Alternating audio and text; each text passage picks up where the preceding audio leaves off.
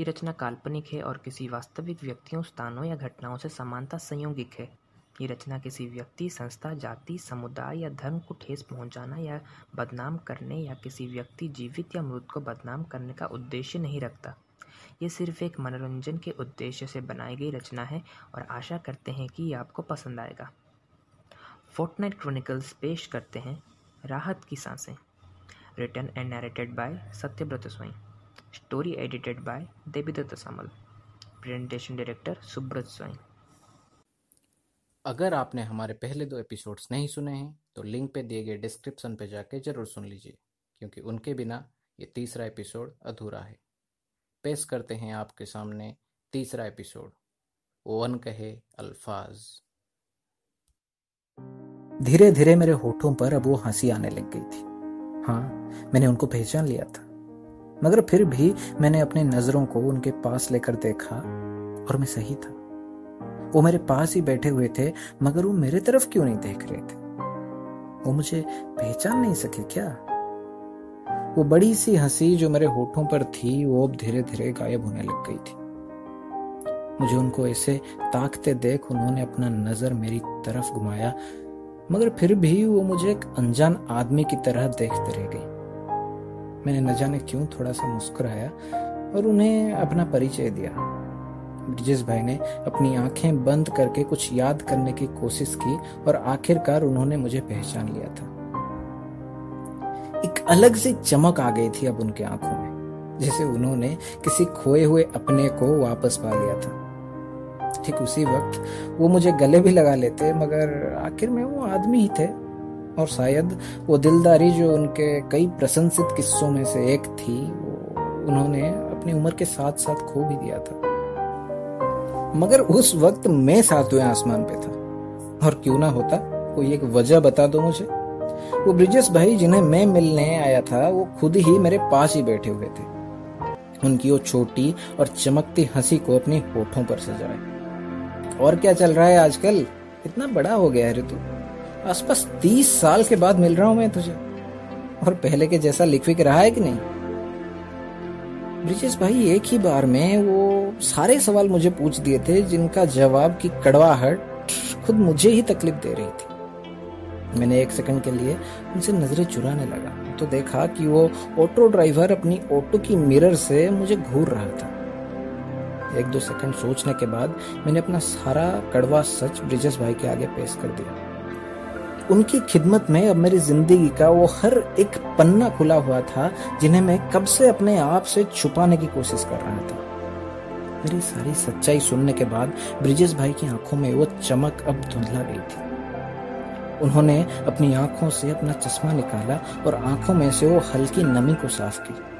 उन्होंने वापस चश्मा पहन लिया और बोले, देख अभिनव ये ज़िंदगी ही उसी तरह की है। बड़ी खड़ूस और निर्दयी है ये ज़िंदगी। मगर फिर भी मैंने कभी सोचा ना था कि तू भी कभी इस तरह की स्थिति में आ जाएगा। मैं चुपचाप बैठे नीचे देखते हुए उन्हें सुन रहा था। उन्होंने वापस बोला, यार, अगर मेरे पास कुछ पैसे होते तो मैं ज़रूर तेरा मदद करता यार। मगर सच्चाई तो यह है कि मेरा भी परिस्थिति कुछ खास अच्छा है नहीं। इसलिए मुझे माफ़ कर दे यार। यही सुनते ही मैंने ब्रिजेश भाई की तरफ़ देखा और बोला, अरे, नहीं नहीं भाई, मैंने वैसा कुछ मन नहीं बनाया था।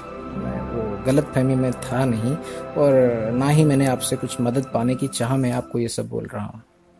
भाई, मुझे बस कुछ राहत की साँसें चाहिए थी और इसीलिए मैंने आपसे और अपने गाँव के दोस्तों से मिलने चला अपने चेहरे पर एक अनजानी मुस्कुराहट रखते हुए मैंने ब्रिजेश भाई से बोला ब्रिजेश भाई भी वापस मुस्कुरा दिए और मेरे सर पर हाथ रखते हुए बोले, देख अभिनव, ये खुदकुशी करना या फिर हर परिस्थिति से भाग जाना, इसी का हल नहीं होता यार। बल्कि डटे रहकर उसका सामना करना ही तेरे लिए सही होगा। इस दुनिया में तेरे अनुसार कुछ बदल नहीं सकता, बल्कि तुझे ही इस दुनिया के साथ बदलना होगा। जैसे तूने बोला, तेरे कुछ गलती ना होते हुए भी उन्होंने तुझे अपनी नौकरी से निकाल दिया। तो तू इसे अपनी गलती की तरह क्यों सोच रहा है? जो होना है वो होगा यार। ये सब बेकार के ख्याल अपने दिमाग से हटा दे। क्योंकि अनंत घटनाओं के भीतर भी एक परिणाम निहित है। हम उसे अस्वीकार नहीं कर सकते, या फिर हम उसे रोक भी नहीं सकते। मैं टकाटक उनकी आँखों को ही देख रहा था। और उनकी शांत और कोमल आवाज़ मानो मेरे ज़िंदगी को वापस खींच ला रहे थे। मगर फिर भी मैं उनके कहने का मतलब कुछ खास समझ नहीं पा रहा था। मैंने उन्हें पूछा, मगर ब्रिजेश भाई, मैं समझ नहीं पाया कि आप कहना क्या चाहते हैं? उन्होंने एक लंबी सांस ली और बोले, प्राचीन काल में सुकम मुनि नामक एक ऋषि हुआ करते थे। वो एक महर्षि थे, लेकिन उन्हें ये श्राप मिला था कि वो अपनी ज़िंदगी में एक आँख ज़रूर खो देंगे इसी बात से वो भयभीत हो गए थे और इसीलिए उन्होंने अपने आप को बचाने के लिए एक राह ढूंढ निकाला था। उन्होंने अपने आप को एक मक्खी के रूप में बदल दिया और एक संख के अंदर जाके चुप गए। उन्होंने सोचा कि वो वहाँ सुरक्षित रहेंगे, उन्हें कुछ नहीं होगा और वो अभिशाप को गलत साबित कर देंगे। लेकिन एक बार एक आदमी ने उस शंख को फूंकने की कोशिश की, मगर उससे ध्वनि उत्पन्न नहीं हुई। क्यों? क्योंकि उसके अंदर सुकम मुनि एक मक्खी के रूप लेकर बैठे हुए थे और वो हवा की राह के बीच में आ रहे थे। इसीलिए उस आदमी ने एक छोटी सी, पतली सी छड़ी लेकर उस शंख के सामने के छेद से राह साफ़ करने की कोशिश की और इससे सुकमुनि को चोट आ गई। इसी बीच उनका एक आँख नष्ट हो गई और वो वही हुआ जो साबित हुआ था। इसीलिए मेरा कहना का यही मतलब है कि जो होना है वो होकर ही रहेगा। और हमें बस उस स्थिति का सामना करना चाहिए। क्या पता हमारी ज़िंदगी कभी उस अच्छी पटरी पर भी चल पड़े। उन्होंने अपने हाथ मेरे बालों को सहलाते हुए बोला। मैं उनकी बातों से मुग्ध होकर चुपचाप उनकी आँखों को ही देख रहा था। उनकी बातें मेरे दिमाग को ऐसे बदल रहे थे जैसे कि एक लोहार बड़ी सूक्ष्मता से एक लोहे को अपने ढंग से आकार दे रहा हो। ऑटो ड्राइवर अब भी अपनी बड़ी बड़ी आँखों से मुझे घूम घूम कर देख रहा था जैसे कि मैं कोई आम आदमी नहीं हूँ। मेरे दो आँख नहीं है, मेरे दो कान नहीं है, जैसे कि मैं कोई पागल बैठा हूँ उसके पीछे। पता नहीं वो मुझे ऐसा क्यों देख रहा था? और वैसे तूने लिखना क्यों छोड़ दिया यार? कभी अच्छा तो लिखता था वो क्राइम स्टोरीज अब वो चमक उनकी आँखों में वापस आ गया था।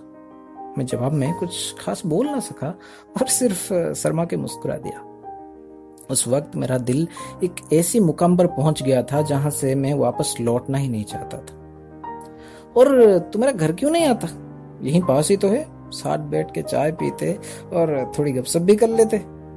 ब्रिजेश भाई ने अपने पैर से दूसरा पैर हटाते हुए बोला, मैंने अपनी दाहिने होठों पे थोड़ा मुस्कुरा दिया।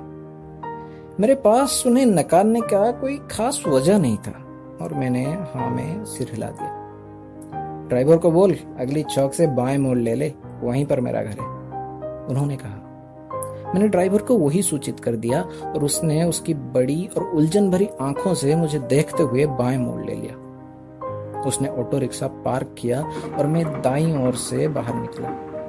वो जगह काफ़ी खाली खाली लग रहा था। ज़्यादा घर घरवर नहीं थे वहीं आसपास, बस वही ब्रिजेश भाई का वो एक मंजिला घर खड़ा हुआ था। मैंने पॉकेट से वॉलेट निकाला और ड्राइवर से पूछा, कितना हुआ? डेढ़ सौ रुपये, सर. उसने मेरी आँखों में आँखें ना मिलाते हुए जवाब दिया। अरे नहीं नहीं, हम दोनों का मिलकर कितना हुआ? मैंने ब्रिजेश भाई को संकेत करते हुए कहा। उसने मेरे संकेत को देखा और लार को निगलते हुए, थोड़े उलझते हुए कहा हाँ सर, डेढ़ सौ रुपया।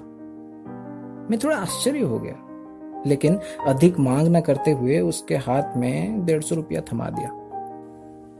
उसने पैसे को पॉकेट में डाला, ऑटो को घुमा दिया और चलने लगा। लेकिन जाते वक्त वो बार बार मुड़ मुड़ कर मेरी तरफ़ आश्चर्य से देख रहा पता नहीं क्यों देख मैं वापस वॉलेट को अपनी पॉकेट में रख दिया और देखा तो वहाँ ब्रिजेश भाई मेरे पास थे नहीं। मुझे लगा शायद वो घर के अंदर चले गए होंगे। और इसीलिए मैंने बिना कोई हिचकिचाहट से अंदर कदम रख दिया। चार कदम आगे चलने के बाद मैं घर के अंदर था। शायद मैं ड्राइंग रूम में ही था, मगर मुझे कमरे के अंदर कोई दिख नहीं रहा था। मेरे नक्शे कदम को सुनकर एक महिला दूसरे कमरे से बाहर आई। वो भी ब्रिजेश भाई की उम्र की ही लग रही थी। शायद वो उनकी पत्नी थी। लेकिन वो मुझे पहचान नहीं सकी।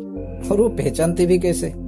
मैं उनके यहाँ नया जो था और सिर्फ़ ब्रिजेश भाई ही हमें जानते थे। मैंने उन्हें अपना परिचय दिया, लेकिन फिर भी उन्होंने मुझे कुछ खास इनायत से स्वागत नहीं किया। वो अपनी बातों में खोई खोई लग रही थी और मुझे वहीं बिठाकर वो अंदर मेरे लिए पानी लाने चली गई। मैं सोफे में बैठा इधर उधर देख रहा था। शायद ब्रिजेश भाई अंदर के कोई कमरे में बैठे हुए थे। वो ड्राइंग रूम शहर के घरों के मुकाबले काफ़ी छोटा लग रहा था मुझे।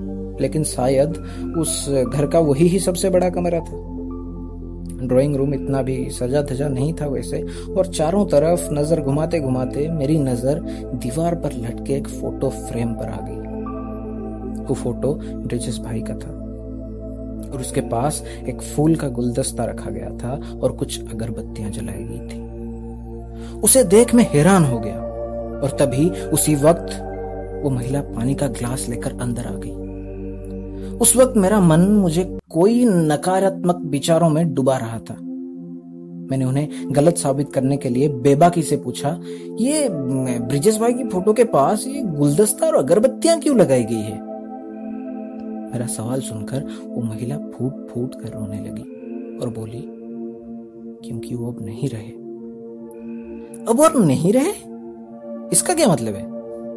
मैंने अगले सेकंड बर्बाद न करते हुए बेबाकी से पूछा और अपने आप को ये यकीन दिला रहा था कि इसका मतलब वो ना हो जो मैं सोच रहा था। उन्होंने थोड़ा चुपचाप बैठा और बोली, चुनाव के दौरान दूसरे पार्टी के लोगों से इनकी हत्या कर दी। और वो इसके आगे कुछ बोल पाती और रो रो कर अंदर दौड़ती चली गई। मैं कुछ समझ नहीं पा रहा था। मैं पानी की ग्लास को टेबल पर रखा और अपनी पैरों ज़मीन पर रखने की कोशिश की। लेकिन मुझे ए, मुझे ऐसा लग रहा था जैसे कि मेरे पास कोई पैर है ही नहीं। लेकिन वो तो मेरे साथ थे। मैंने किसी से नहीं कहा। फिर भी खड़ा होकर फ़ोटो को हाथों में लाने की कोशिश की। लेकिन उन्होंने तो मुझे बताया कि मुझे हर परिस्थिति को डटकर सामना करना चाहिए। मैंने एक कदम आगे बढ़ाते हुए कहा। लेकिन उन्होंने तो मुझसे बात की और मुझे सुकम होने के बारे में भी बताया था। लेकिन उन्होंने तो मुझे हर बुरी परिस्थिति को सामने करने के लिए बोला था। लेकिन लेकिन फिर वो मर कैसे सकते हैं? मैं चिल्लाया और उनकी फ़ोटो को हाथ में लिए रोने लगा। फ़ोटो में उनका चेहरा बिल्कुल उसी तरह का था जैसे मैंने ऑटो में उन्हें देखा था। वही चश्मा, वही चमकती आँखें, वही मूंछ, वही जवानपन और वही मुस्कुराहट। और ठीक उसी वक्त अचानक मेरा फ़ोन बज उठा। एक अननोन नंबर से फ़ोन आया था और मैं कॉल रिसीव कर लिया। हेलो, क्या मैं मिस्टर अभिनव माथुर से बात कर रहा हूँ? फ़ोन के दूसरे तरफ़ व्यक्ति ने पूछा। जी जी जी हाँ आप कौन आप कौन बोल रहे हैं? मैंने अपनी आवाज़ को स्थिर करते हुए कहा। सर, मैं द यंगेस्ट स्काई मीडिया नामक कंपनी से बोल रहा हूँ और हम फ़िल्में बनाते हैं। और हम आपकी किताब पेंट ईट रेड को एक फ़िल्म में बदलना चाहते हैं, जिसके लिए हम आपकी किताब के कॉपीराइट्स को खरीदना चाहते हैं। मैं सब कुछ सुन रहा था, लेकिन मेरे पास कुछ खास कहने के लिए था नहीं। मुझे उस वक्त क्या कहना चाहिए था, क्या ना कहना चाहिए था, मैं सोच नहीं पा रहा था। सर, आप लाइन पर हैं? उस व्यक्ति ने दोबारा पूछा। हाँ हाँ हाँ हाँ हाँ। मैं अपनी आँसू पोछते हुए कहा। सर, हम तीन लाख की लागत से आपकी किताब के कॉपीराइट्स को खरीदना चाहते हैं और यदि आप इस रकम के साथ सही हैं तो हम इस मामले को आगे बढ़ा सकते हैं। मैं सुनकर चुप रह गया। मैंने मेज पर अपना फ़ोन रखा और अपनी बैग को वापस अपने कंधे पे डाल दिया। टेबल पर रखी पानी से मैंने कुछ पी लिया और अब भी ब्रिजेश भाई की पत्नी की रोने की आवाज़ मेरे कानों में गूंज रही थी। मैं वापस ब्रिजेश भाई का फ़ोटो दीवार पर लटका दिया और फ़ोन को अपनी हाथ में लेकर चल पड़ा। मैं अब तक एक मंजिल पे नहीं ठहर पा रहा था कि ऑटो में वो आदमी था कौन। क्या वो सही में ब्रिजेश भाई थे? या फिर मैं कोई सपना देख रहा था? और शायद मैं सपना ही देख रहा था। इसीलिए वो ऑटो ड्राइवर बार बार मुझे देख रहा था कि मैं किससे बात कर रहा हूँ। या फिर वो ब्रिजेश भाई ही थे? क्या था? कौन था? मुझे कुछ पता नहीं। यही सोचते सोचते मैं घर से बाहर निकल गया। फ़ोन की दूसरी तरफ़ वो व्यक्ति अब भी पूछ रहा था कि मैं लाइन पर था या नहीं।